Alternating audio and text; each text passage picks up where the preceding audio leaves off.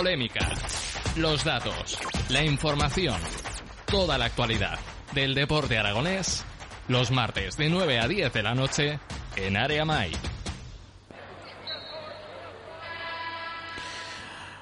Muy buenas noches. Eh, después de unos cuantos meses de, de, asueto, después de unos cuantos meses en, en, el que he tenido diferentes dificultades, pues volvemos a estar otra vez en las ondas, que había bastantes ganas. Además con una entrevista que, que lleva planificada muchísimos, muchísimos meses por la, la, complejidad de la agenda de los, de los dos invitados, dos expertos de, de podcast de, de, esta ciudad que seguro que nos, que nos van a hacer disfrutar. Primero hablaremos un poquito del, del Mundial a ver qué, qué, opinan de todo lo que ha pasado, porque al final ha sido, ha sido bastante comentado y no podemos dejarlo pasar. Y luego después de nuestro querido y odiado a partes iguales, nuestro, nuestro Real Zaragoza. Sin más preámbulos, muy buenas noches Adrián, muy buenas noches Channels. Buenas noches Chichus. A ver si os oigo. ¿A este oigo? Ahora, buenas noches Chichus. Espera, habla un poquito más alto. Buenas noches Chichus. A ver.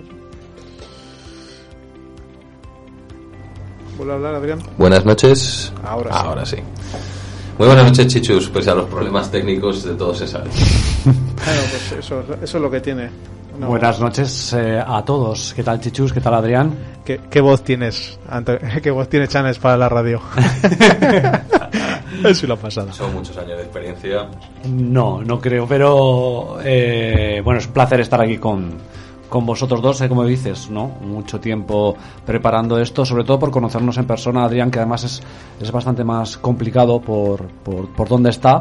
Y para mí es eso, un honor estar aquí después de tantos años que yo empecé aquí en Radio Mai. O sea, me siento, es una sensación extraña, ¿eh?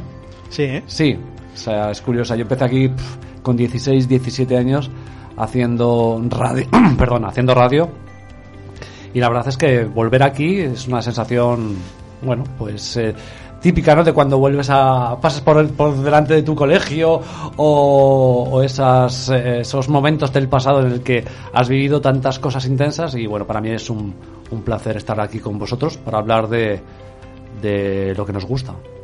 De fútbol. De fútbol. Y de tenis, igual hablamos también un poquito. Bueno, de que tenis. Que, de tam tenis. que también nos gusta. Particularmente. No sé, por, por, empezar y por antes de entrar en materia con, con el Real Zaragoza. ¿Qué, ¿Qué, conclusiones? ¿Cómo habéis visto el Mundial? Un Mundial que le quisieron hacer un, entre comillas, boicot. Y al final para mí ha sido, y para muchos, la mejor final de todos los tiempos.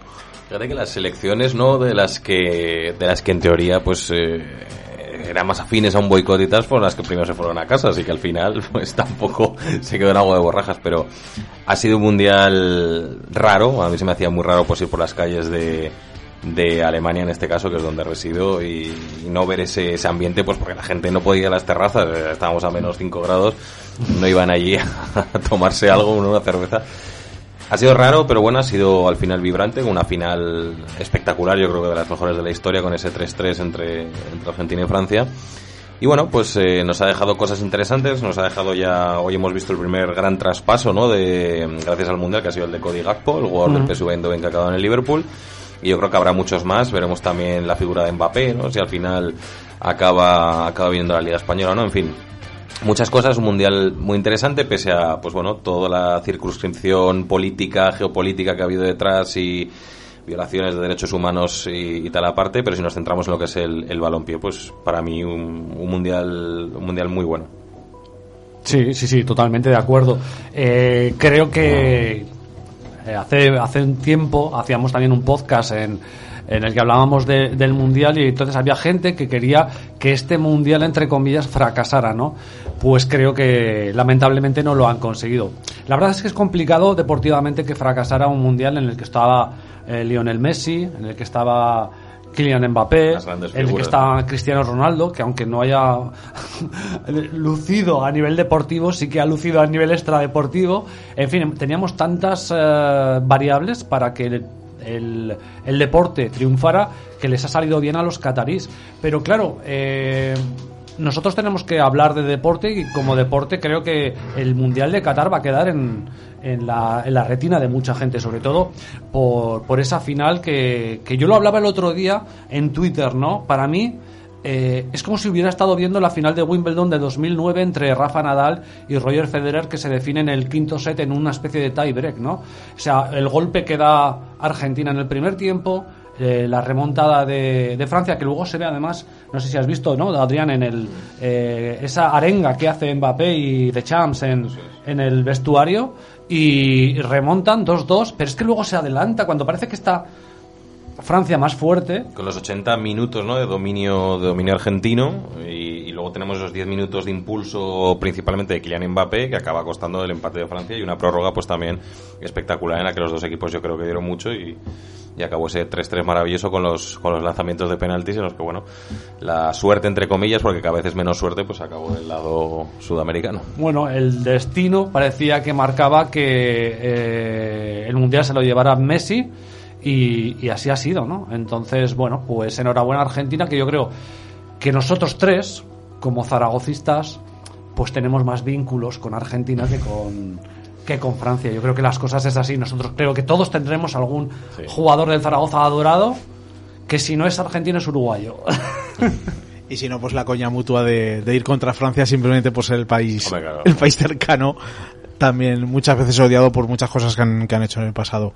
Es muy curioso también, reflexionando ya que ya han pasado unas cuantas semanas, eh, lo mal que se tiraron los penaltis en este mundial. Sí. Pero por muchas partes, eh. Pero yo creo que responde más a lo que te decía, que lo de los penaltis, que siempre se ha dicho, ¿no? La, la suerte de los penaltis y tal, cada vez es menos suerte porque se prepara mucho, como es obvio, sobre todo los guardametas, pues saben más o menos a dónde suelen lanzar los principales eh, eh, jugadores y demás, pues eh, cada vez es menos suerte y lo que está claro es pues que, a ver, eh, no es una no es una coincidencia para mí pues que muchos de los partidos acaben eh, como acaban las tandas de penaltis con, con ganadores ciertos pues porque bueno a ver decía también Luis Enrique no lo de que les había puesto deberes a sus jugadores de lanzar eh, mil penaltis antes del mundial pues aquí o, o no se hicieron los deberes correctamente o bueno pues en este caso no fue lo ideal y España se fue a casa en la, en la tanda de penaltis. Sí, bueno, pero en los penaltis eh, yo creo que sí que hay un componente cada vez lo que dice Adrián más eh, deportivo, más entrenado. Sobre todo, no sé si estará de acuerdo conmigo, yo creo que en el tema de los porteros, creo que los porteros ya trabajan mucho eso y sobre todo en este tipo de, de situaciones. Eh, y luego también creo que cuando llegamos, por ejemplo, en el caso de España y Marruecos, ¿no? Yo tengo muy claro que, o sea, Marruecos cuando llega a los penaltis, o sea, es un éxito para ellos. Entonces ellos ya van con una mentalidad en el plan de decir, bueno, hemos llegado hasta aquí, vamos a ver si podemos... eh, Van con una, con una fe, con una esperanza mucho mayor que la, de, que la de España, que al final tiene esa presión de que tiene que pasar, ¿no? Entonces, bueno, en algunos momentos se vio, pero yo, en el caso de Argentina había una fe muy fuerte, muy fuerte en el equipo porque yo creo que, cual- no sé si estás de acuerdo, en, en cualquier otro, otra situación, en cualquier, lo hemos visto muchas veces, un partido en el que te remontan un 2-0, te van 2-2, r- te remontan en, o te igualan en, el, en la prórroga y su- siguieron teniendo fe. Sí, lo- pero además lo que pasa eh, es el fútbol en general, pero en este mundial lo hemos visto mucho, lo hemos visto mucho más. Eh, es, es el fútbol y este mundial ha sido una cosa de detalles. Porque, por ejemplo, si ahora eh, yo me acuerdo del palo de Sarabia en el último Ostras. minuto en el partido contra Marruecos y ese balón entra a portería, eh, yo pondría mano en el fuego a que Luis Enrique seguiría siendo seleccionador nacional y que ahora mismo no estaríamos hablando de la debacle de España, eh, no estamos hablando de que Marruecos eh, ha sido cuarta en este mundial, etcétera, etcétera, ¿no? Entonces muchas veces eh, esos pequeños detalles que en el fútbol son primordiales, yo creo que en este mundial se ha acentuado mucho y ha habido muchísimos partidos en los que un pequeño detalle podía haber cambiado el rumbo completamente de, de la historia. Quién sabe, por ejemplo, también en el caso de Argentina, que no hubiera ganado el, el mundial, ¿no? Entonces al final es, es, es El vuelo de una mariposa. Efectivamente. El vuelo de una mariposa, la teoría del caos que hablo muchas veces en tenis y en tenis es todavía más, eh, se maximiza mucho más, pero lo ponía en ejemplo que en este mundial ha pasado muchas veces. Y es verdad que lo que dices, si Sarabia mete ese, ese gol, lo primero es que entonces nadie estaría hablando que la... eh, eh, lo que hizo Marruecos, ¿no? Eh, que le salió bien. A lo mejor se le hubiera quedado cara de tontos, ¿no? Es decir, en el último minuto has estado aguantando y te han metido el gol y te has ido a casa, ¿no? Es que yo creo que España hubiera llegado a semifinales. Es que yo, yo creo que hubiera ganado a Portugal. Apoyo, la te- apoyo la teoría, Chanés, el tema, pero sobre todo en el tenis, de que al final eres tú solo contra, contra el mundo, realmente, y mentalmente te afecta muchísimo en el partido que te puedas venir abajo, que te vayas del partido.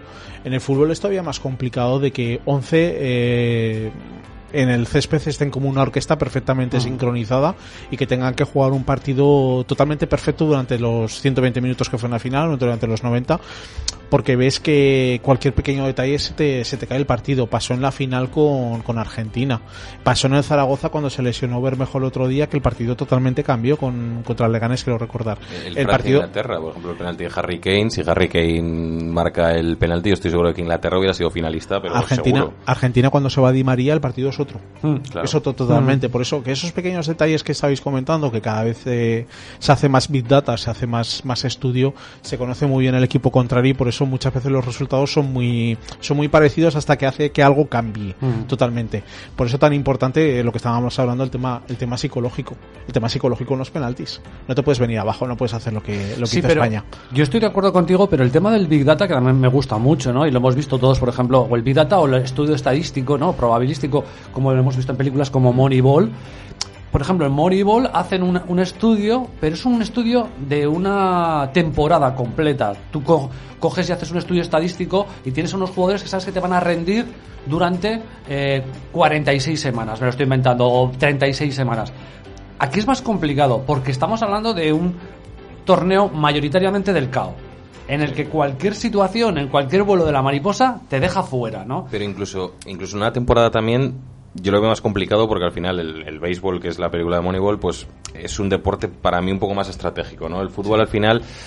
eh, hay muchas veces que es una cuestión de sensaciones, hay una cuestión, hay, un- hay veces que es una cuestión de, de parámetros, ¿no? Que, que medirlos matemáticamente o, o empíricamente es, es muy complicado. El mejor ejemplo son las quinielas de fútbol, por ejemplo, por poner un ejemplo. Si, si un equipo lleva 10 victorias, lo que sea, va a una... La teoría de la campana, vas a perder- vas a perder. ahí está, una tendencia alcista, pues puede pasar que luego eh, llega contra el colista y por cosa de cosas intangibles que a lo mejor no, no vemos, pues eh, gana el, el equipo más Si débil, es ¿no? el Zaragoza, sabe- tienes claro que vas a perder. O sea, eso está, eso está hiper mega Mira, claro, de yo- que ese partido lo pierdes. Yo en la quiniela siempre seguía la misma estrategia con el Real Zaragoza. Yo siempre ponía a perder al Zaragoza. ¿Y por qué? Pues muy sencillo. Si el Zaragoza ganaba, yo era feliz y si perdía también porque tenía una chanza, ¿no? De, de poder tener el pleno al 15. Por, por incidir un poco más en el Big Data, muchas empresas de Estados Unidos, y me consta, se están viniendo ya hacia Europa para todo lo que hacen, sobre todo en la, en la NBA o en, el, o en el fútbol americano, la cantidad de, de Big Data que existe y la cantidad de empresas que hacen scouting a los jugadores con las herramientas que ellos tienen. De momento en Europa estamos años luz y eso que hemos mejorado muchísimo en los últimos años. Y eso ha condenado mucho el fútbol o el deporte que estamos viendo en estos momentos porque no se ven esas imprecisiones, se trabaja mucho más lo físico, se trabaja mucho más el dato y son muchas cosas lo que ha pervertido y os quiero poner encima de la mesa eh, ¿qué, opináis de este fútbol moderno en el que han entrado tanto las tecnologías desde fuera y que parece que tanto están afectando al fútbol de antaño que tanto nos gustaba. Yo le voy a dejar primero hablar a, a Chanet porque si no yo aquí me quedo media hora explayándome. No, pues ha- habla, habla. Yo, de, de todas maneras, eh, la teoría está de, las estadísticas, de los expecting goals y todo este tipo de, de situaciones. Por ejemplo, lo, el ejemplo más claro es el Brentford eh, de, de Inglaterra, donde el dueño eh, básicamente hizo su fortuna a través de eh, métodos probabilísticos basados en, eh, en apuestas. Entonces el tío se hizo, sí, se hizo potente así, el dueño del, del Brentford, que por cierto ha comprado también el, el otro día lo hablaba con David en mi podcast, creo que ha comprado, ha comprado no sé si el Silkeborg o alguno de estos de, Uno de de, de Dinamarca. Un, un inciso, comenta cuál es tu podcast, que así que la Ah, gente, no, no, lo- bueno. así la gente si no lo conoce que lo comenta sin ningún problema. Eh, lo podéis encontrar en Evox y en Spotify y en otros agregadores. Se llama Team Channels Podcast y bueno, hablamos de, de fútbol y de, y de tenis y algunos otros deportes. Entonces, eh, bueno, esa parte a mí me gusta porque, si no lo sabe la gente, mm, yo soy estadístico de carrera. Entonces, es una cosa que a mí me gusta, pero yo intento siempre buscar eh, lo que decía ahora Chichus, un poco de humanidad en este mundo tan matemático y tan tecnológico, ¿no? Entonces, es verdad que de todas maneras no sé si me preocupa más que el fútbol se haya convertido en algo más estadístico o en algo más económico. No sé si me estoy explicando. Perfectamente. Es que es la parte de la perversión de, de todo esto. A ver, es parte de la perversión pequeña, porque luego tenemos muchísimas más cosas eh, que podríamos llegar a analizar. El tema de, la tecnología, bueno, de, del mercantilismo en el que se ha convertido el fútbol, que no deja de ser un reflejo de la sociedad eh, más puramente capitalista, pues el, fútbol evidentemente tiene que tender tarde o temprano a lo que la sociedad está demandando, ¿no? Una sociedad pues que en la que ahora mismo buscamos la inmediatez, en la que ahora mismo buscamos los, resultados de, primer orden, que, lo que más se vea, que lo que más se pueda, que lo que más se sigue es lo único que vale. Y el mejor ejemplo es la Superliga. Nació simplemente con unas, con unas ínfulas básicamente de que, bueno, los equipos que eran más seguidos, los equipos que, que estadísticamente y que, y que por datos, pues eran, eran los que más visitas producían cuando, cuando se emiten los partidos en televisión, pues esos son los que se quería formar una Superliga para que constantemente esas tasas de audiencia estuvieran al alza y no pues eh, hubiera, sin querer desprestigiar a nadie, pues un Getafe Leganés en primera división, por poner un ejemplo, ¿no? Yo creo que al final eh, esto lo que hace pues que la esencia del fútbol que, que, que, que, es el mismo deporte que es el que nació en hace más de 150 años pues eh, poco a poco se va alejando de eso. Y lo que está provocando es el efecto contrario. En vez de intentar conseguir más eh, espectadores muchos de los que llevamos muchísimos años en esto y que nos gusta el deporte como, como es pues que nos distanciamos cada vez más que veamos menos partidos y que no y que al final pues sigamos menos incluso a nuestro propio equipo del que hablaremos supongo luego largo y tendido como es el Real Zaragoza. Eh, al final sí evidentemente todo tiene un lado positivo todo tiene un lado negativo pero creo que para mí en este caso pues eh, de momento hay que ser muy cauteloso pero yo creo que está brindando insisto, en mi opinión, más cosas negativas que, que, positivas. Y por cierto, quería decir, Channels, que lo he mirado por curiosidad cuál era el equipo danés que, que ha comprado Matthew Benham, que es el, el, propietario del Brentford, y es el Midtjylland. Ah, sí, sí, sí, que, está, que, estaba en Europa, por eso estuvimos hablando eso con es. David, con él, sí, sí, sí. sí. Sí, sí, es que no. Por no curiosidad, sé. ¿eh? No por. Sí, sí, pues de... yo creo que era el Silkerbot, pero es verdad, es Tillian, que además es complicado de, de, pronunciar. de, de pronunciar. sí, sí. Ah, gol en la nominado las gaunas, elegir. Sí. Me quedo con gol en las gaunas, muy buen libro, por cierto. En fin, pues ya que, ya que estamos con el preámbulo, Real Zaragoza. El, la verdad que durante todos estos meses, y es que el guion, el guion está muy claro y cada vez el que no lo quiera ver, pues que se vaya abriendo los ojos de que estamos en un año de total transición, si no, si no termina pasando algo que todos desearíamos a final de temporada, que estuviéramos en la parte de abajo, pero que con la, con la entrada de Cordero la cosa puede cambiar bastante. Es un director deportivo, por si, por si alguien a estas alturas no lo sabe, que, que hizo muy, hizo muy grande al Granada y hizo muy grande al Cádiz en los últimos años en el Tenerife, tiene un pequeño borrón. Y lo último que está pasando en Zaragoza es que lo que estábamos hartos de ver es que siempre que se hacía que se hacía en la prensa mención a posibles fichajes, al final siempre se terminaba cayendo y de una lista entraba siempre el sexto o el séptimo y todos los de, la parte de arriba terminaban desapareciendo otros equipos. Ahora el Zaragoza cuando pone el ojo en alguien termina viniendo ya podrá ser mejor o peor, pero por lo menos ya no hay esa discolidad, eh, eh, esa parafernalia de ver tantos medios en los medios, tantos, eh, tantos rumores como, como se estaba viendo últimamente. Por terminar, al final de la temporada se van 14 jugadores a ver qué termina pasando con esos jugadores, a ver si quieren meter la pierna o no la quieren meter, si quieren jugar o no quieren jugar, porque eso va a condicionar muchísimo la liga para el año que viene.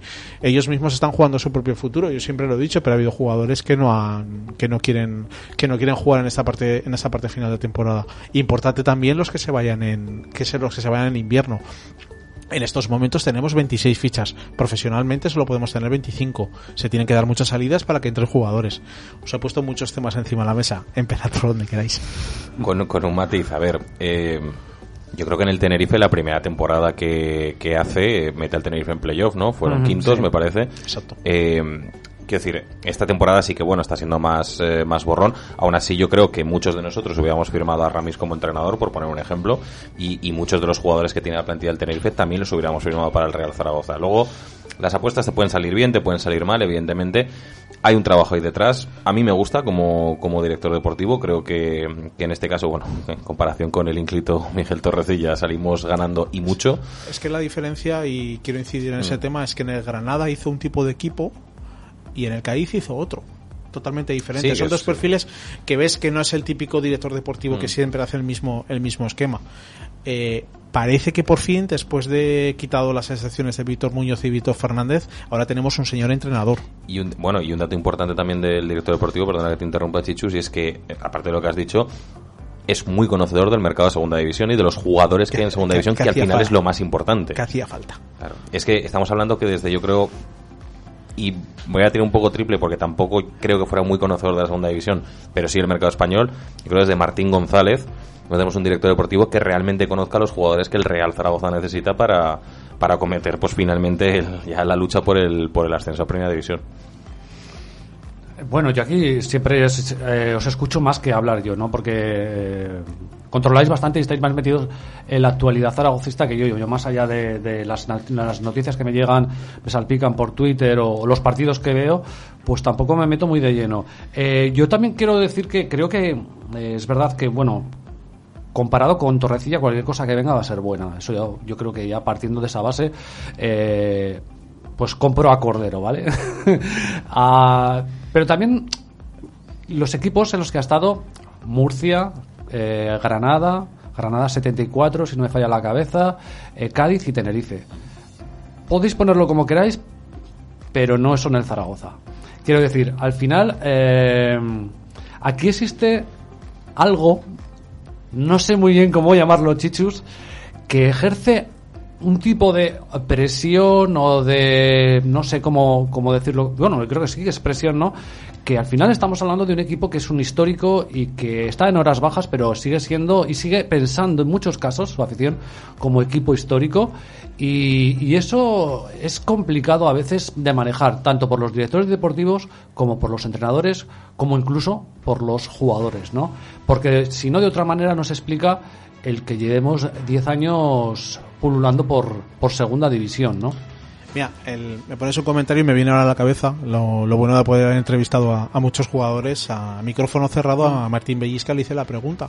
Y hago cómo te afecta porque además la afición con él por ejemplo en Fue aquellos dura, años fue dura. fue muy dura. Y hago como jugador cómo te afecta y hace no te lo puedes llegar a imaginar cómo afecta es el, el que se incidir contra contra el propio jugador se tienen que hacer muy fuertes. Y parece que sea muy gratuito. Y es lo que lo que comentaba también y hago y tú tenías la suerte de que en aquellos momentos no había redes sociales. Que es que ahora es todavía muchísimo peor. Que se tienen que mirar a dónde se van por la noche de fiesta que son jóvenes que lo tienen que hacer pero que tienen que mirar muy mucho hacia adentro tanto tanto redes sociales como hacia afuera por el grado de, de proyección que tienes hacia el mundo exterior que eso al jugador también le condiciona. Y al final pues es gente joven que está ganando muchísimo dinero que no ganaría en una empresa normal y al final pues todo eso todo eso pesa que es lo que estabas diciendo. Ya solo con lo- no solo con los jugadores con los directores deportivos y con todo el organigrama y toda la presión de- del Real Zaragoza el altavoz es excesivamente fuerte. Y también me consta de que les llega les llega todo, todo, prácticamente todo lo que se le dice absolutamente de ellos. Y al final eso también tiene que condicionar al Real, Zara- a- al Real Zaragoza como tal. Y eso también no lo teníamos que hacer mirar nosotros. Por poner el ejemplo, una de las cosas que era obligado a hablar, eh, Chechu Rojo. ¿Qué pasó con él en aquellos momentos? O sea, hacer ese recuerdo. Era, en aquellos momentos, pues tenía bastantes menos, eh, tenía 20 años menos. El, el fútbol lo estaba empezando a reconocer y yo era el primero que me quedaba sorprendido de todo lo que pasaba en el Real Zaragoza en aquellos entonces de lo que pasaba en la Romareda. de, de, Chechu, que, en paz descanse nuestro pequeño homenaje desde aquí. Eh, es triste, ¿no? Que lo que más se recuerde de Chechu Rojo es el cántico de Chechu vete ya cuando el Real Zaragoza creo que iba segundo, tercero o cuarto en la clasificación y no de que ha sido con el único entrenador que hemos tenido realmente posibilidades de ganar por primera vez en la historia del Real Zaragoza la liga. En la, esta última jornada, yo no sé si jugábamos contra la Real Sociedad, pero me, de cabeza me lo estoy diciendo, ¿eh? no me acuerdo. Teníamos opciones de ganar el título. Es que es muy fuerte. Primero, había cuatro, había cuatro Me suena que jugábamos en Mestalla, que era Había uno cuatro, que era uno de los que se jugaba, que era Valencia, el otro era el Barcelona y les ganamos. y el otro era el Deportivo de La Coruña, que es el que finalmente ca- acabó ganando la liga, creo, ¿eh? hablo de memoria también, y el Madrid acabó quinto en el famoso año después en el que ganó la Copa de Europa Correcto, así fue. y el Real Zaragoza no pudo disputar la, la Champions League por ser cuarto. Nuestro homenaje a Chechu Rojo, porque creo que es importante, eh, es que aquí hay que poner las cosas que hay mucha gente joven que va, a- que va a la Romareda y probablemente, bueno, lo habrá leído lo habrá, o lo habrá comentado con sus padres o con sus hermanos mayores, ¿no? Aquí vamos primeros o segundos, yo no recuerdo, no recuerdo eh, si éramos primeros o segundos. En un partido en la Romareda se pita un penalti en el minuto 90, 0-0, y lo Claro. tiene que tirar Toro Acuña, y la gente grita que lo falle para que se vaya Chechu Rojo. A veces, si piensas eso, cualquiera que nos esté escuchando ahora de cualquier otro equipo dirá, eso se llama karma. Porque os lo tenéis merecido, porque es increíble que, que hagamos eso, ¿eh?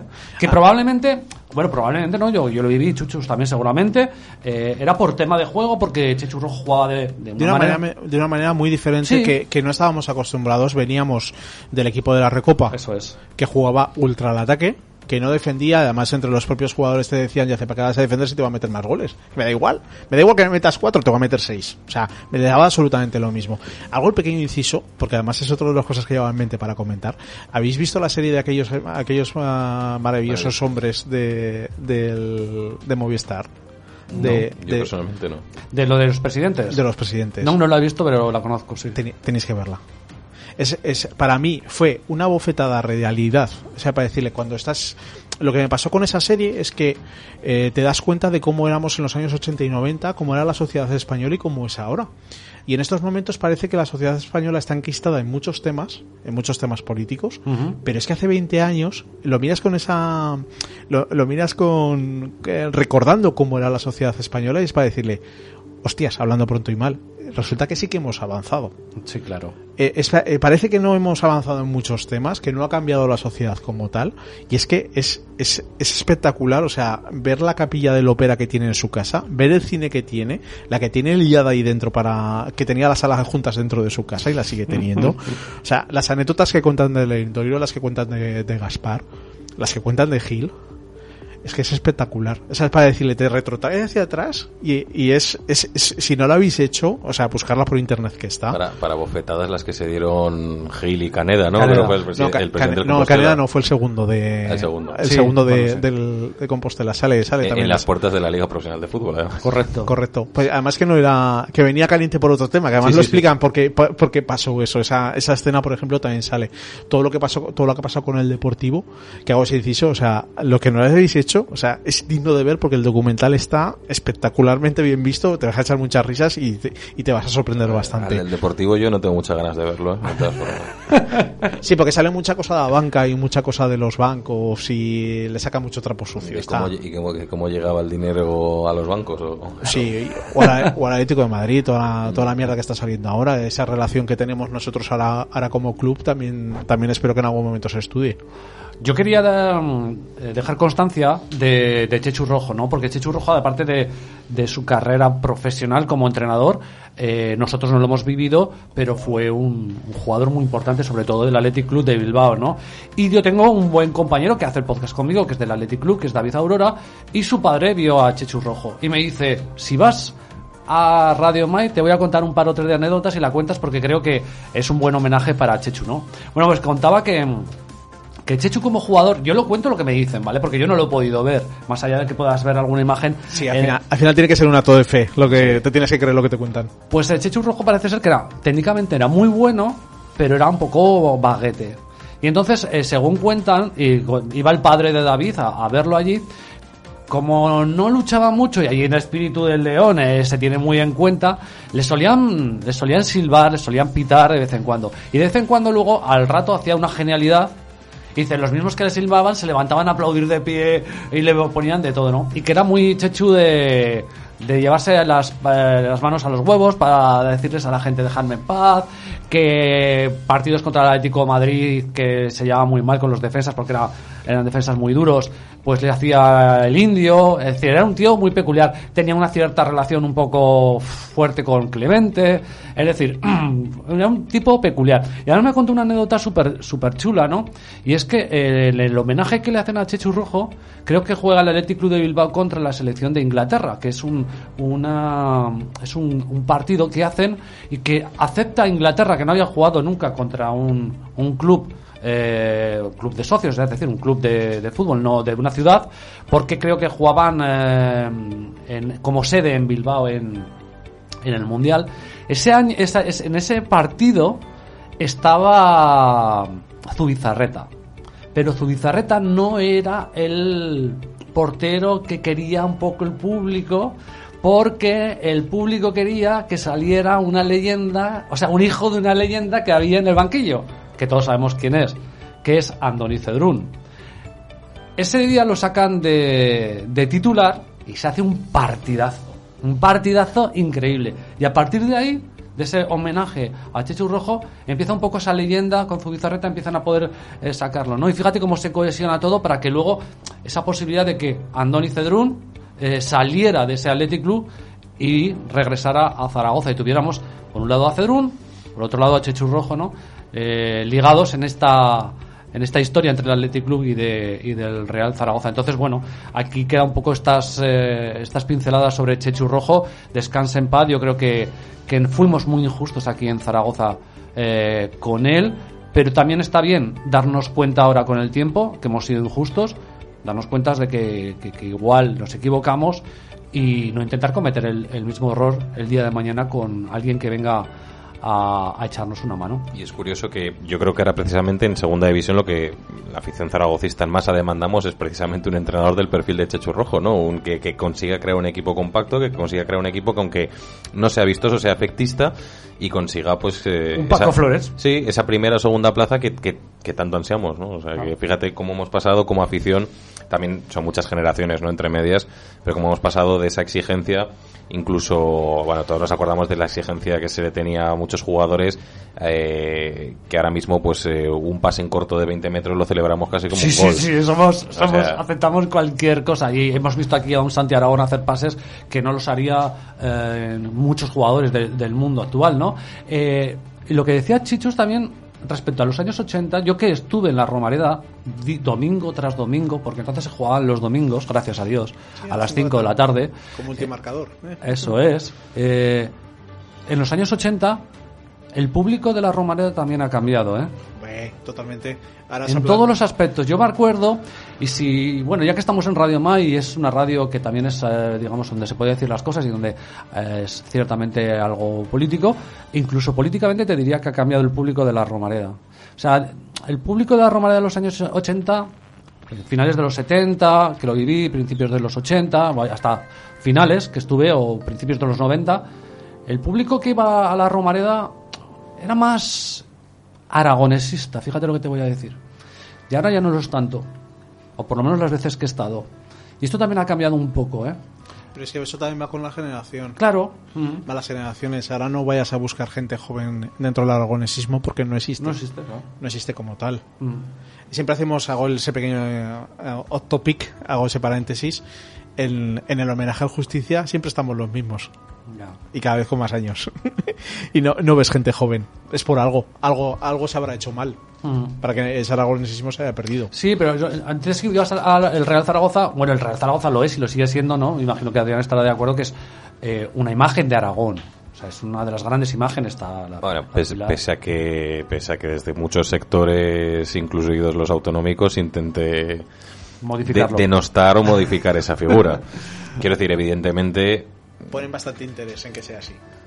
a ver, quiero decir, evidentemente el Real Zaragoza, por, por todo lo que representa, por todo lo que ha representado, lo que significa y lo que es, eh, creo que en temas deportivos es el buque insignia de, de la comunidad de Aragón. Es así y, y creo que muchas cosas tienen que pasar durante muchos años para que eso se invierta de alguna manera, entonces, eh, en favor de, de otra entidad. Eh, creo que a nadie nos, nos, nos es ignoto eso. A mí lo que sí que me da pena, lo estabais hablando, pues el, el tema del, de que se haya perdido un poco la esencia no aragonesista de- del club. Yo creo que mm, desde, yo me acuerdo por ejemplo cuando el debate que hubo, ¿no? Sobre eh, cuando te- teníamos la bandera de Aragón aquí detrás en la, en la camiseta, que se llevó durante mucho tiempo, durante cuatro o cinco temporadas, y, y como pues un sector de la grada muy importante estaba muy en contra de eso, porque pues por ejemplo los equipos andaluces, la mayoría vestían la, la bandera de España, en la, en la misma parte donde estaba la de Aragón. Y cómo se montó un debate, ¿no? En torno a eso que... que que se tornó para mí en, en- porque al final el que el Real Zaragoza lleve la bandera de Aragón es más una cuestión pues, pues, que es el emblema de Aragón en nuestro propio himno decimos no orgullo de nuestro Aragón Eh, y ese revuelo político que se montó en épocas de, de, bueno de elecciones también autonómicas y demás eh, pues bueno yo creo que, es un poco lo que dinamitó todo y ahora y ahora da pena que parece que no que no puedas relacionar al equipo de tu tierra no con ese sentimiento aragonesista que nada tiene que ver con, con otros con otras cosas que, que- que gente ha querido decir de independencia además es simplemente el Real Zaragoza como dice su propio eh, himno es bandera de orgullo de nuestro Aragón ni más ni menos Correcto, pues esa- yo creo que ha dicho todo exactamente. Es que yo estoy totalmente de acuerdo. Es que. Y además ese público ha cambiado y precisamente por eso suceden esas cosas en, en, esos, y esos debates que comenta Adrián, ¿no? Entonces, yo cuando lo viví, lo vivíamos así y además, no sé, me sentía más. No es, no es un tema, te- y creo que va más allá del, del, del, del debate político, ¿eh?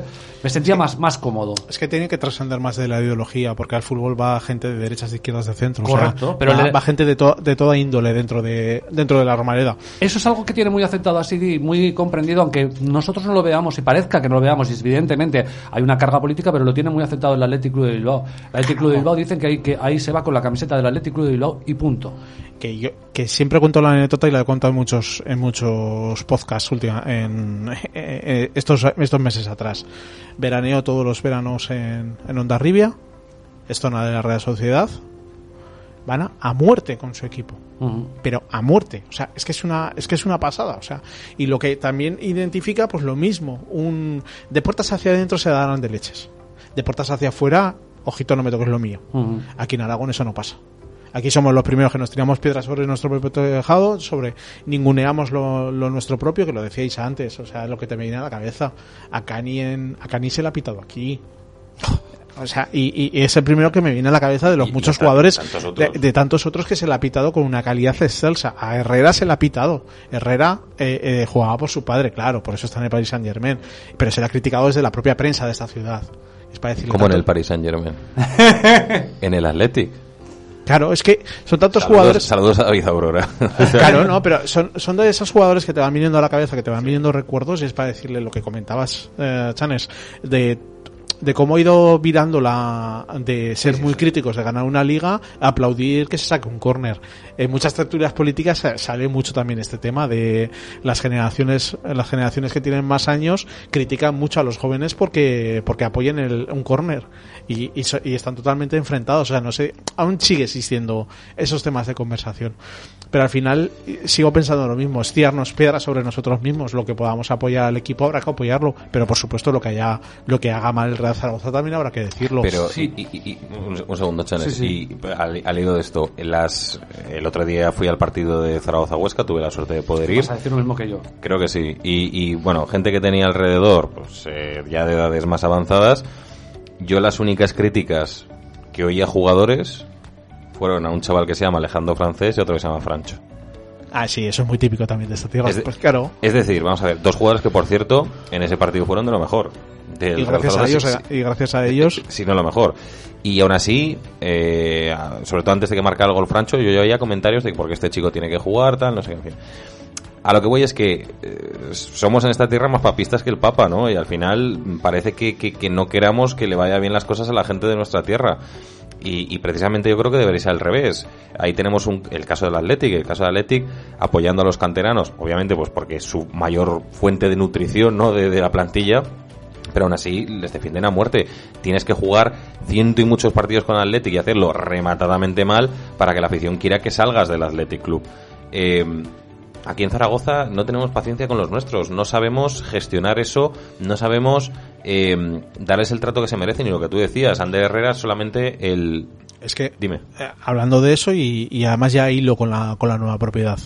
lo primero que hizo esta nueva propiedad fue renovar a los tres canteranos. Y convertirlos en la imagen Cosa- de, la, de la... Cosa que con la anterior, las anteriores propiedad, con la anterior propiedad, si hubiera continuado, estábamos muy claro que, que hubiera volado totalmente. Mm. Y A ver. gracias a, to- a todo ese cambio. Mm. Incido en ese tema.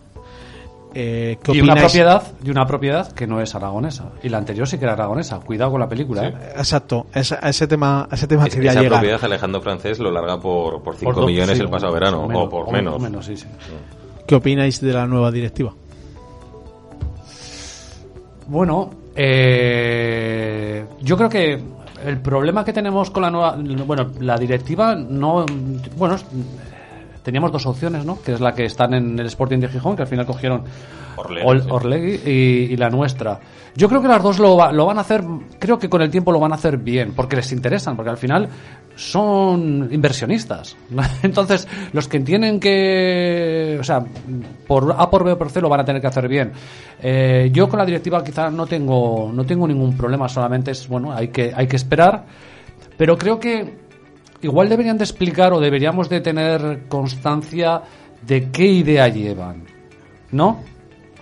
Eso es lo que comenté antes de que entrara la nueva directiva, cuando ya se sabía que estaba. Lo primero que comenté, transparencia. Que contéis cuál es el plan que tienes que hacer. Claro, a mí dime- Es- a mí está dime- muy implícito, está muy implícito lo que quieren hacer, pero no lo están diciendo, no lo están explicando. Eso es. Es que hemos tenido un año de silencio de radio, literalmente, un año en el que se encima se demandaban explicaciones desde el Claro, principio porque había claro. muchos temas abiertos y llevamos un año prácticamente en el que, excepto el discurso del rey que se marcó Jorge Más el otro día en, en los medios oficiales del club, no hemos oído nada de, de muchas explicaciones que la afición sigue demandando hoy en día. Es cierto que bueno, a- aparentemente estos sí han venido con dinero, no como la anterior propiedad, y ya pues hemos conseguido soterrar esa deuda con Hacienda, entre otras cosas, pero todavía no sabemos, a ver, intenciones creo que las sabemos todos cuál es la principal, ¿no? Es obvio que, que está el tema del estadio de la Romareda, que es algo para ellos perentorio, como, bueno, yo lo entiendo, ¿no? Es una gente que ha depositado un dinero en, en un negocio y quieren que sea viable Y mucho dinero. y mucho dinero. Pero, pero claro, a ver, aún así, no porque seas el dueño y no porque sea Vox Populi, pues el porqué de, de haberte metido en esta empresa de, de- con deudas millonarias, eh, no significa que no tengas que dar explicaciones a más de mm, 30.000, 40.000 personas a lo largo y ancho del mundo. Creo que es de justicia y creo que es el debe, el gran debe que tiene esta propiedad. En lo deportivo tampoco les podemos, podemos eh, culpar o agradecer mucho porque llevamos seis meses apenas y pese a que el Real Zaragoza no está en donde debería estar, pues eh, a ver, es poco tiempo. Vamos a pensar que este año, como ellos dijeron, es de transición. Es que la mochila era muy la mochila era muy bestia. Eso es. Y el poder quitar ese lastre, eh, yo visto desde el mundo, desde el mundo de vista empresarial, no tener un retorno de poder meter más dinero para rehacer una plantilla tampoco lo veo. Pero no obstante, claro, pero estoy mirando a nivel empresarial, que eso es lo que tenía que haber dicho. Ya con nuestra mochila es esto, queremos hacer esto, ¿cuál es su problema? De que con los jugadores no lo pueden decir tan claro. Claro. Aunque sea, aunque sea, vamos, aunque esté blanco y en botella, que, que es lo que va a pasar con, con gran parte de la plantilla para el año que viene. Y ahí es donde entra, pues, eh, todo lo que se dejaron de, de meter de dinero de fichajes del año que viene, para el año que viene, lo que va a pasar con el tema de la Romareda, lo que han hecho con el concurso de acreedores, lo que han hecho con la Hacienda, que es algo que tenía que haber hecho la anterior propiedad después de estar 10 años aquí, que no lo hicieron, estuvieron mareando la perdiz, pero es que al final ellos mismos han sido paganos de una situación que ya se lo hicieron a la anterior.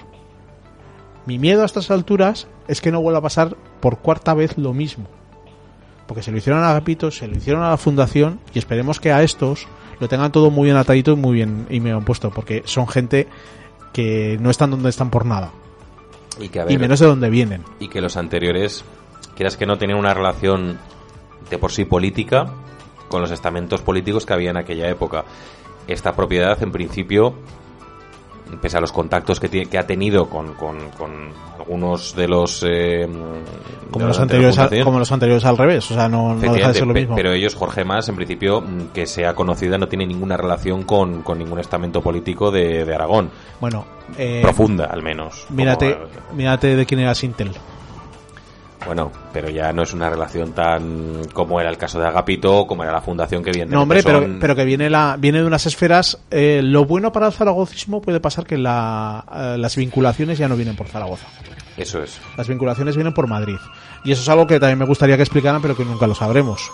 De por qué vienen tantos, porque tenemos tantos consejeros, tantos delegados, tanto, tantos representantes Del Atlético de Madrid, ¿no? del Atlético de Madrid, correcto. Mm. A eso iba. Son muchos nombres. Los que están dentro del organigrama, dentro, dentro del club en estos momentos. Eh, te invito que mires lo que pasó con Sintel y las relaciones que tenían con cierto partido político en su momento, pero era por el, por el padre de Jorge Mas. Mm. ¿Vale? Pero ya no entro en eso. Eh, a- al fondo de la cuestión, a lo que, eh, que espero que no le pase lo mismo que le pasa a la Fundación. Porque la política volvió a errar otra vez en esta, en esta comunidad. Antes hacías el ejemplo del Atlético de, del Atlético de Bilbao, lo que pasó con su estadio, lo que pasó con San Mamés. Aquí ya vamos haciendo el imbécil, dicho pronto y mal, 16 años con el tema del estadio. Pasó con el de Valdespartera, pasó con el de la Romareda, pasó con el de San José. Creo que en Valencia están parecidos, ¿eh?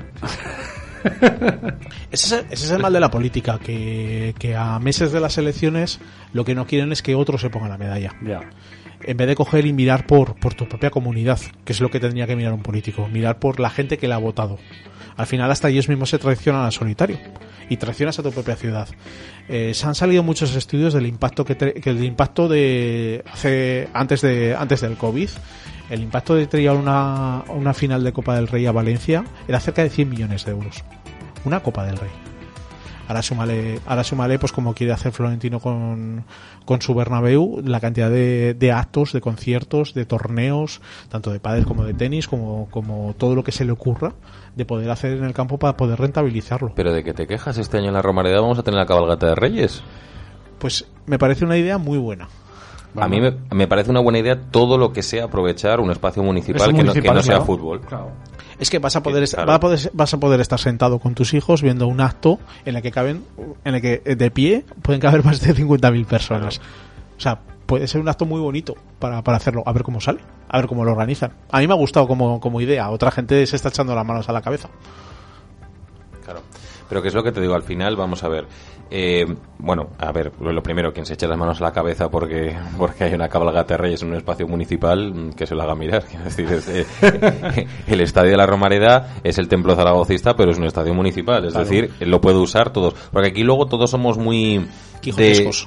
No, pero es que esas mismas personas son las que luego dicen que ni un euro eh, para la remodelación de la Romareda de los fondos públicos, cuando es un estadio municipal, no pertenece al Real Zaragoza. Cuando no va a costarnos ni un solo euro. Efectivamente, y aparte otra cosa, en ese estadio ha disputado los partidos de competición oficial el Club Deportivo Ebro, Correcto. con lo cual sigo diciendo, es un espacio municipal del que no solo se aprovecha el Real Zaragoza. Esa es una de las dudas que tienen que, esa es una de las dudas que todavía no está resuelta, que si la Romareda va a seguir siendo municipal o no. Bueno, ya en el futuro eso ya será otra Claro, cosa. esa, esa duda no está resuelta. Y a lo mejor, bueno, no, iba a decir que no, pero a lo mejor si mi pueblo hubiera pasado la eliminatoria, hubieran metido. Fuente, eh, el de eres de Fuentes. No, del Lutebo. No, del Utebo. Algo. El Utebo perdió por penaltis, creo. Y le tocaba Sí. siendo un primera. Tú imagínate que toca un Lutebo Real Madrid. Pues yo, vamos a ver, encantado de la vida si de, de que, de que el UTV hubiera jugado en la Romareda. Es que yo no tengo ningún problema. No, no, No, no, yo para mí tampoco, claro, Lo- lo- evidentemente. Los que tienen los problemas, ¿no? Pues eh, son los mismos, es lo que te digo, que, que luego al final cuando, cuando se necesita ese dinero para remodelar la Romareda que, de fondos públicos por ser un ente público, bueno, un edificio público, eh, también se ponen en, se oponen, ¿no? Y están en contra. Yo creo que, que, que- voy a hablar desde un punto de vista fuera de la política porque no me interesa, voy a hablar desde un punto fuera de vista de... mm, O sea, yo como, como zaragocista, a mí me gustaría tener un estadio de fútbol digno. y ya está. O sea, a partir de ahí... O sea, Pero y, y como zaragozano channels, es decir, si, si nosotros queremos a nuestra ciudad, a nuestra tierra, solamente por el hecho de que podamos albergar una final de cualquier cosa, un, concierto de una banda de rock que Sí, esté tío, de moda. Rammstein ahí, por ejemplo, Claro, cualquier está. cosa. Eso es dinero que repercute en la ciudad de Zaragoza, en la hostelería y en muchos otros sitios. y tu imagen. Y la imagen de no la sé, ciudad. ¿qué te pasa, Adrián? Yo traje el otro día a, un, a un chiquito de los que hace el podcast con, conmigo, jovencito, pasó por la Romareda y se le cayó el alma al, al suelo. Te Pero lo como, iba- no se, pero como no se te va a caer. Claro, me, me las quito ahora mismo. El partido de Zaragoza-Huesca yo traje a un amigo alemán, porque eso lleva prometiendo mucho tiempo por, por cuestiones que no atañen aquí. Tu- tuvo que flipar. Claro, y, y él quería venir a la Romareda, él ha visitado muchos campos de fútbol y yo cuando le pasaba vídeos de la Romareda, él siempre me decía, joder, Adrián, me tienes que llevar allí porque es que el ambiente y, y cómo, y, y cómo es el estadio por dentro es que me, me alucina, me impresionan y quiero ir allí. Y al chaval, cuando, los, cuando voy tres horas antes para hacer la previa con, con los amigos y tal, Claro, yo se lo enseño por fuera y me dice, pero me estás vacilando. O sea, lo primero que me dijo, me miró y me dice, me estás vacilando. Dice, este es el estadio del Ebro. Me lo dijo así, ¿eh? Me dice, este es el estadio del Ebro. Y digo, no, no, esto es la Romareda. Me dice, pero ¿cómo va a ser esto la Romareda? Si tú lo que me has enseñado por dentro parece un estadio de la leche con una... Dice, pero si esto, si esto es una ruina.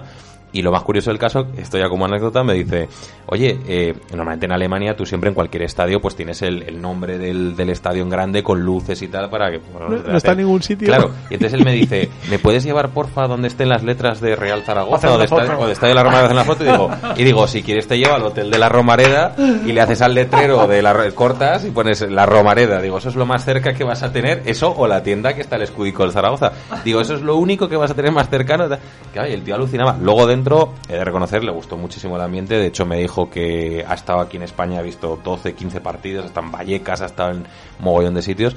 Y me dijo que junto a Vallecas era el mejor ambiente que había vivido con mucha diferencia en un es campo que, de, es que la acústica, fútbol. La acústica que tiene la Romareda es especial. Y por Claro. cierto, me, Independiente, fijó- independientemente de la megafonía de Sí, mierda sí, que tenemos. Sí, eso es otra, pero es que ¿cuánto cuesta arreglar eso?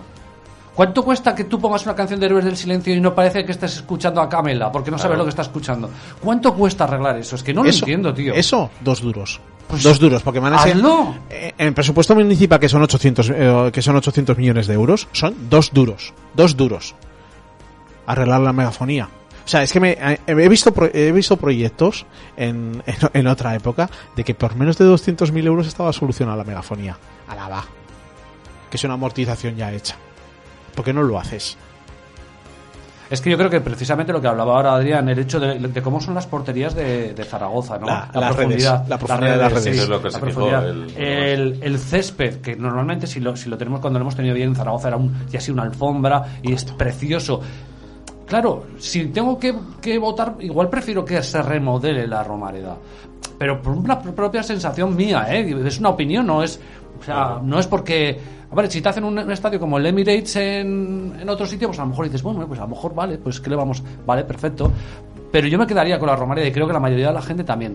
Que sea eso lo que suceda, ya veremos. Un dato del emplazamiento, este chico que, insisto, eh, chico alemán, eh, ha visitado muchísimos estadios. Una de las cosas que me dijo, aparte de las redes, que también le llamó mucho la atención, una de las cosas que me dijo de la Romareda es que le gustaba mucho el emplazamiento en mitad de la ciudad. Claro. Me dijo, me parece espectacular porque normalmente, claro, ya los estadios se desapegan ¿no? de los centros neurálgicos de las ciudades por cuestiones logísticas y demás. No, sobre, sobre- cuestiones monetarias, punto. bueno, Eh, vale.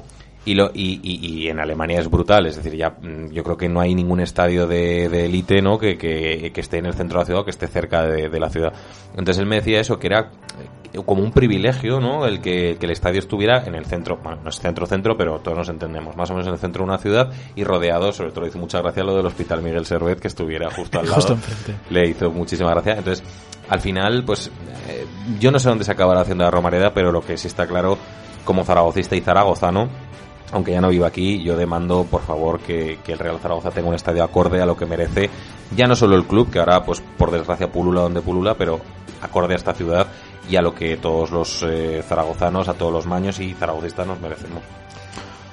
Y esa era la primera, ¿eh? Pero la segunda es, evidentemente, por, por terminar, que a mí lo que me preocupa es tener un buen estadio, porque creo que da una buena imagen, porque yo cuando voy a todos los sitios de otras ciudades me gusta ver los, los estadios y me gusta que estén bien. Eh, y segundo, lo de, a mí lo que me interesa, y principalmente, imagino como a vosotros dos, es lo deportivo. O sea, yo quiero ascender a primera división algún día. O sea, eso es, eso es lo que más me preocupa eh, eh, ahora mismo de- del Real Zaragoza. Y yo creo que este año es un año de transición. Y es un año de transición eh, donde no nos lo han explicado, o por lo menos no lo han dejado muy claro. Públicamente no, desde luego. Eh, pero es un año de transición, pero hemos decapitado ya al entrenador y al director Y al director deportivo. Y al, y, al, Joder. y al director general. Quiero decirte, o sea, igual hay que tiene que salir Pero ese, alguien, pero ese guion tenía que haber pasado en verano. pero es casi que no, no. lo pones a Nelly, ¿eh? Ya, y se equivoca. Sí. Se equivoca, Pero yo creo, que, totalmente. yo creo que Chichus también te refieres más al tema de director deportivo y director general. Yo creo que eso es algo que en verano sí que la nueva fundación, eh, bueno, nueva fundación, perdón, los, los nuevos eh, directivos, eso sí que lo deberían haber solucionado porque creo que todos veíamos que con Torrecilla esto no tenía ningún futuro. Pero que da igual, que, a ver, que tampoco me preocupa, porque el entrenador actual viene por Quilón, Quilón es Atlético de Madrid. Mm. Es que al final todos los caminos me llevan al mismo Y sitio. los dos delanteros actuales de la plantilla Son de Zaragoza, Madrid. Vienen del Atlético de Madrid. ¿Y las sinergias fuentes porque viene o porque o porque está o porque está el, el central que ha jugado minutos residuales? Y Papegueye igual. No, eso dicen que es más por le echan más el la culpa a Torrecilla. Hombre, claro, porque costó, ¿cuánto costó? No sé cuántos Claro, que, te- millones que al- tenía que echarle que tenía que echarle la culpa la culpa a él. No sé, por ir terminando, que ya llevamos casi una hora, una casi, un- casi una hora hablando. Eh, ¿Qué pronosticáis para esta temporada? ¿Cómo va a terminar el Real Zaragoza? O empezamos, empezamos por, empezamos antes. ¿Qué creéis que va a pasar este mercado de invierno? Bueno, de momento tenemos Uno. tenemos una certeza, ¿no? Que es el, el fichaje de Tomás Alarcón del Cádiz. Eso ¿Y, sí la, que- y la incertidumbre es quién sale? Aunque- Ahora, ahora ah, mismo con James y Bekeme tenemos 26, ¿no? Si no me equivoco, 26, 26, jugadores, 26 jugadores. 26 fichas federativas, vamos a llamarlo así, para un hueco de 25. Por lo tanto, un jugador tiene que salir. Leí hace poco, eh, en primicia premiciosa, que, que la Ponferradina se había interesado en la Sure.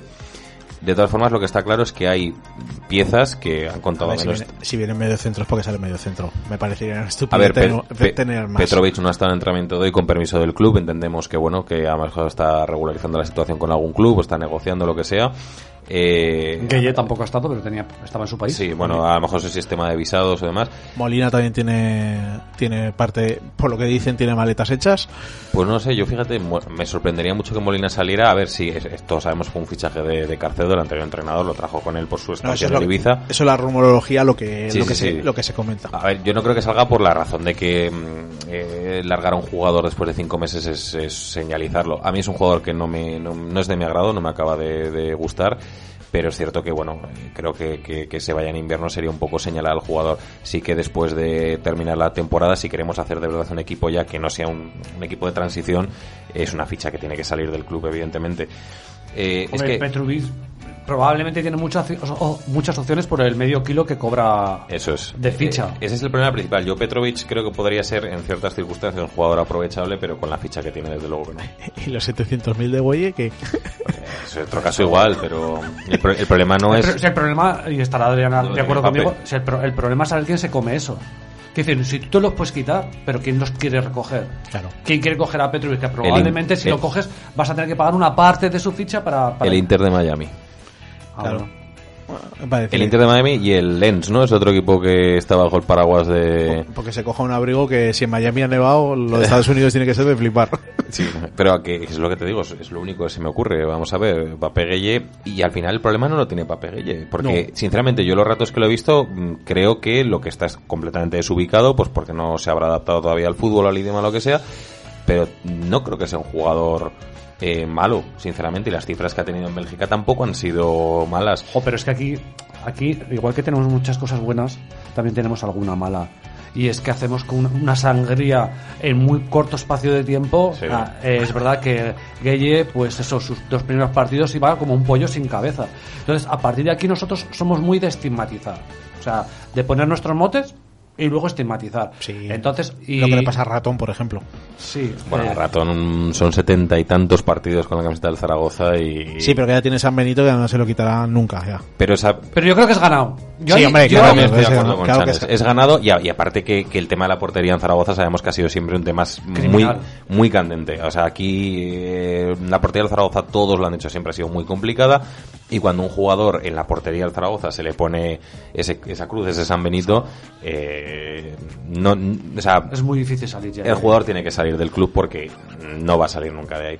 Eh, simplemente volviendo a lo de, a lo de que al final el problema no es de Papegueye, el problema es de quien lo trae a razón de 700.000 euros, Claro, claro. como el delantero de referencia del Real Zaragoza. Pues como Xavi Marino, pues es tres cuartos de lo mismo. Bueno, pero, Sa- pero Xavi Merino había tenido una temporada en el Deportivo de La Coruña más o menos potable, conocía la segunda división, pero estamos hablando de un jugador que, que, que ha jugado en Bélgica, que no habla el idioma, cuando tú supuestamente lo que quieres es un jugador de rendimiento inmediato y un delantero que te marque 15 goles esta temporada. O sea, confiar en eso es como confiar en que los Reyes Magos existen. Eh, Por reconducir, ¿cuántos jugadores crees que va a salir? Cortita y al pie. en invierno, Sí. yo creo que van a salir tres o cuatro Más- jugadores. Jorge más eh, recuerdo que dijo que iban a venir uno y medio. Tres o cuatro jugadores. No sé, yo, yo creo que, que vengan. Si bien si ya entra uno, doy por hecho que pueden venir dos más pues se podrían salir tres. Tienen que salir tres o cuatro. Mira, te- claro. te voy a dar porque, ya- porque es uno más el que tenemos ahora. Entonces, tres o cuatro. Te voy a dar tres nombres. Lasure, Petrovic y James Ibekeme Fuera. van a salir. Sí o sí. Las Ures que me, no cuentan con él. me sorprendería mucho que esos tres jugadores no salieran. Por eso te digo. O sea, ahí ya tienes tres jugadores. Te he dicho tres o cuatro. Quizás salga alguno más, pero te- vamos, esos tres eh, yo creo que que no salgan en invierno sería un caso error, sobre todo por en el caso de, Petrovic por la alta ficha que tiene. Y James Ibekeme tampoco creo que esté en guarismos bajos, ¿eh? Y por terminar, ¿qué predicción hacéis de cómo va a terminar el Real Zaragoza? Pues eh, yo creo que hubo el otro día además lo hablaba eh, demasiada ilusión con la victoria con, con- contra el Huesca. No sé, parecía que habíamos ganado aquí cualquier cosa y a veces también a mí me, me- esas parte, esa parte me subleva, ¿no? Cómo somos capaces de montar aquí en una montaña rusa, ¿no? Estamos arriba, estamos abajo. Eh, bueno, yo creo que deberíamos de intentar conseguir los 50 puntos cuanto antes. Y si quedan jornadas, bueno, pues ver si. La verdad es que está siendo una liga, no sé si estáis de acuerdo, que está para todos los nombres grandes que había cuando se empezó, que parecía que se lo iban a llevar de calle, creo que Nunca, nunca. Está, estaba muy abierto y si el Zaragoza no hubiera arrancado tan mal, eh, podríamos estar ahí y aún se puede llegar a estar. Pero pff, creo que somos demasiado irregulares y va a depender mucho de si nos traen a alguien que ayude a, a Simeone a meter algún gol, ve- ver la recuperación de Iván Azón, que sigue siendo todavía una incógnita, ¿no?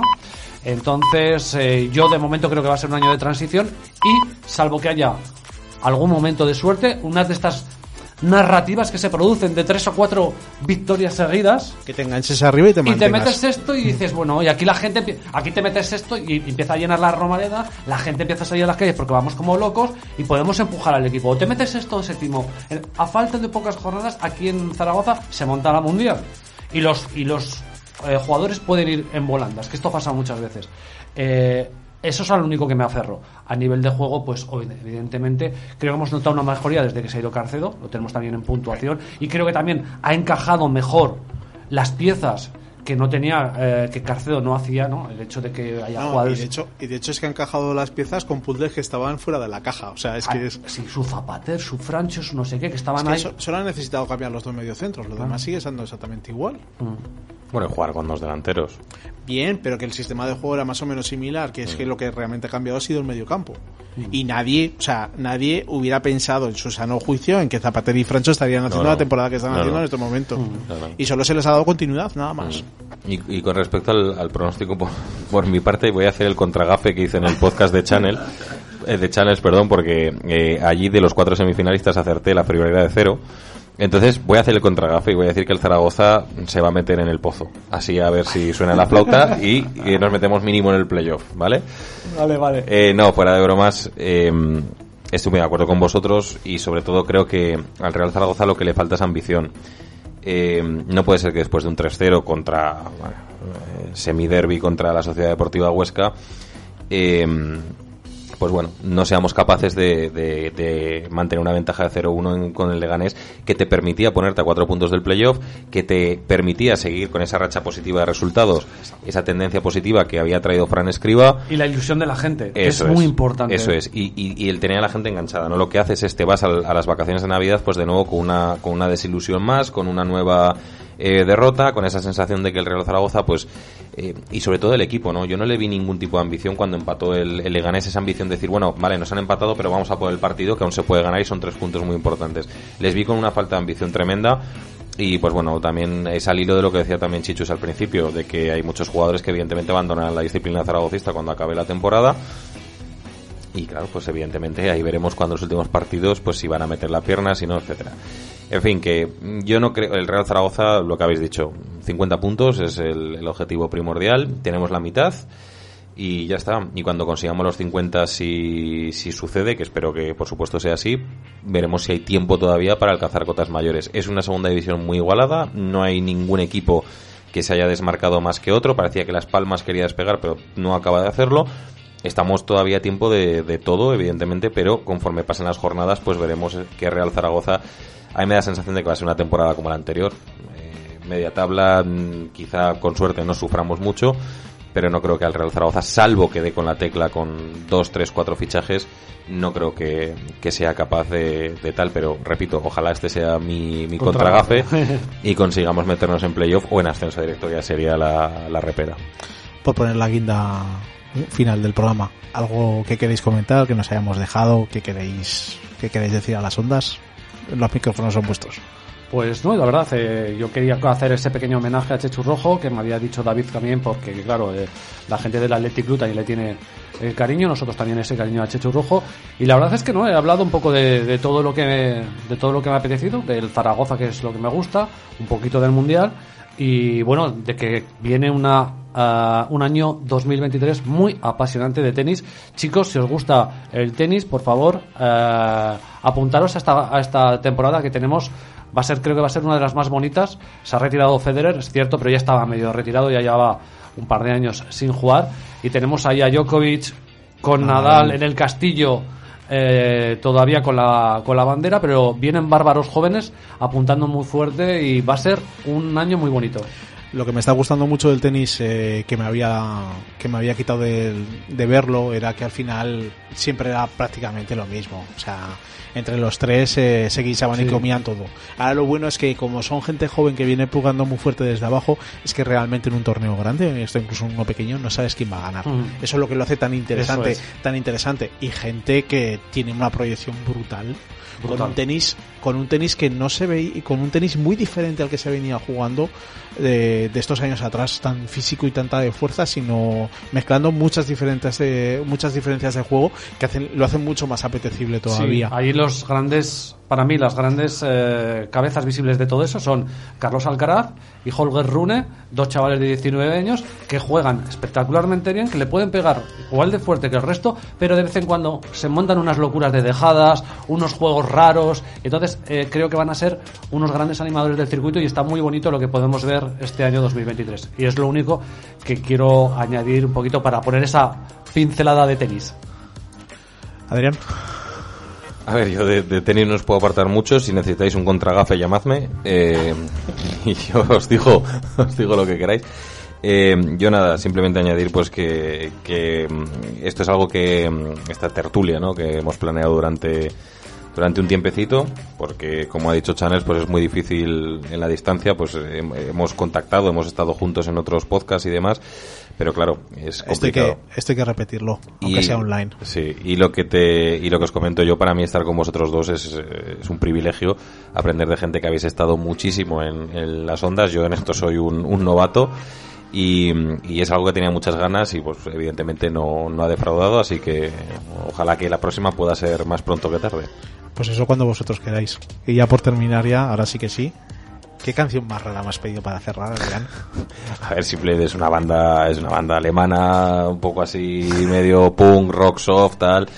Eh, Craft Club y bueno y eso que el estribillo está en inglés ¿eh? que es una que mencionan a, a bandas de conocidas como The Killers como Tamim Pala en fin pero creo que es muy interesante, así que yo os dejo con ella, que la disfrutéis y, y nada, así descubrís, aunque hablen muy raro uno, así descubrís una nueva, una nueva música.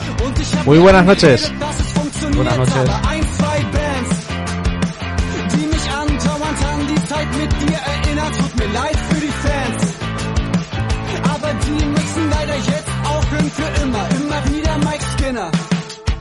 Manchmal denke ich nicht nach, mal zu viel mal zu weit, mal an nichts, aber ein Song reicht. Ein Song reicht. Manchmal denk ich nicht nach, mal zu viel, mal zu weit, mal an nichts, aber ein Song reicht. Ein Song reicht.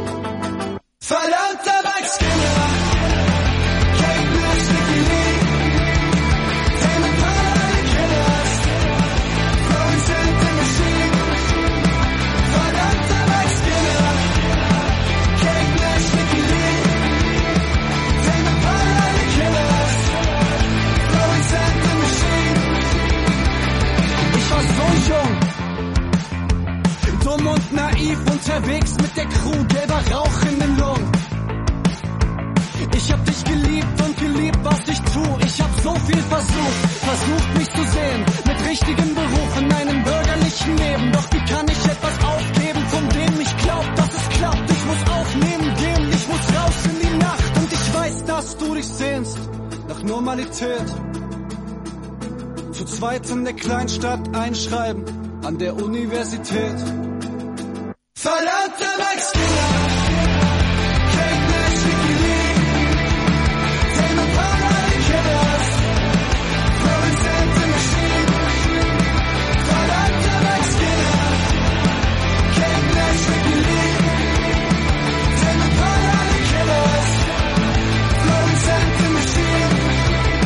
Manchmal denke ich nicht nach, mal zu viel.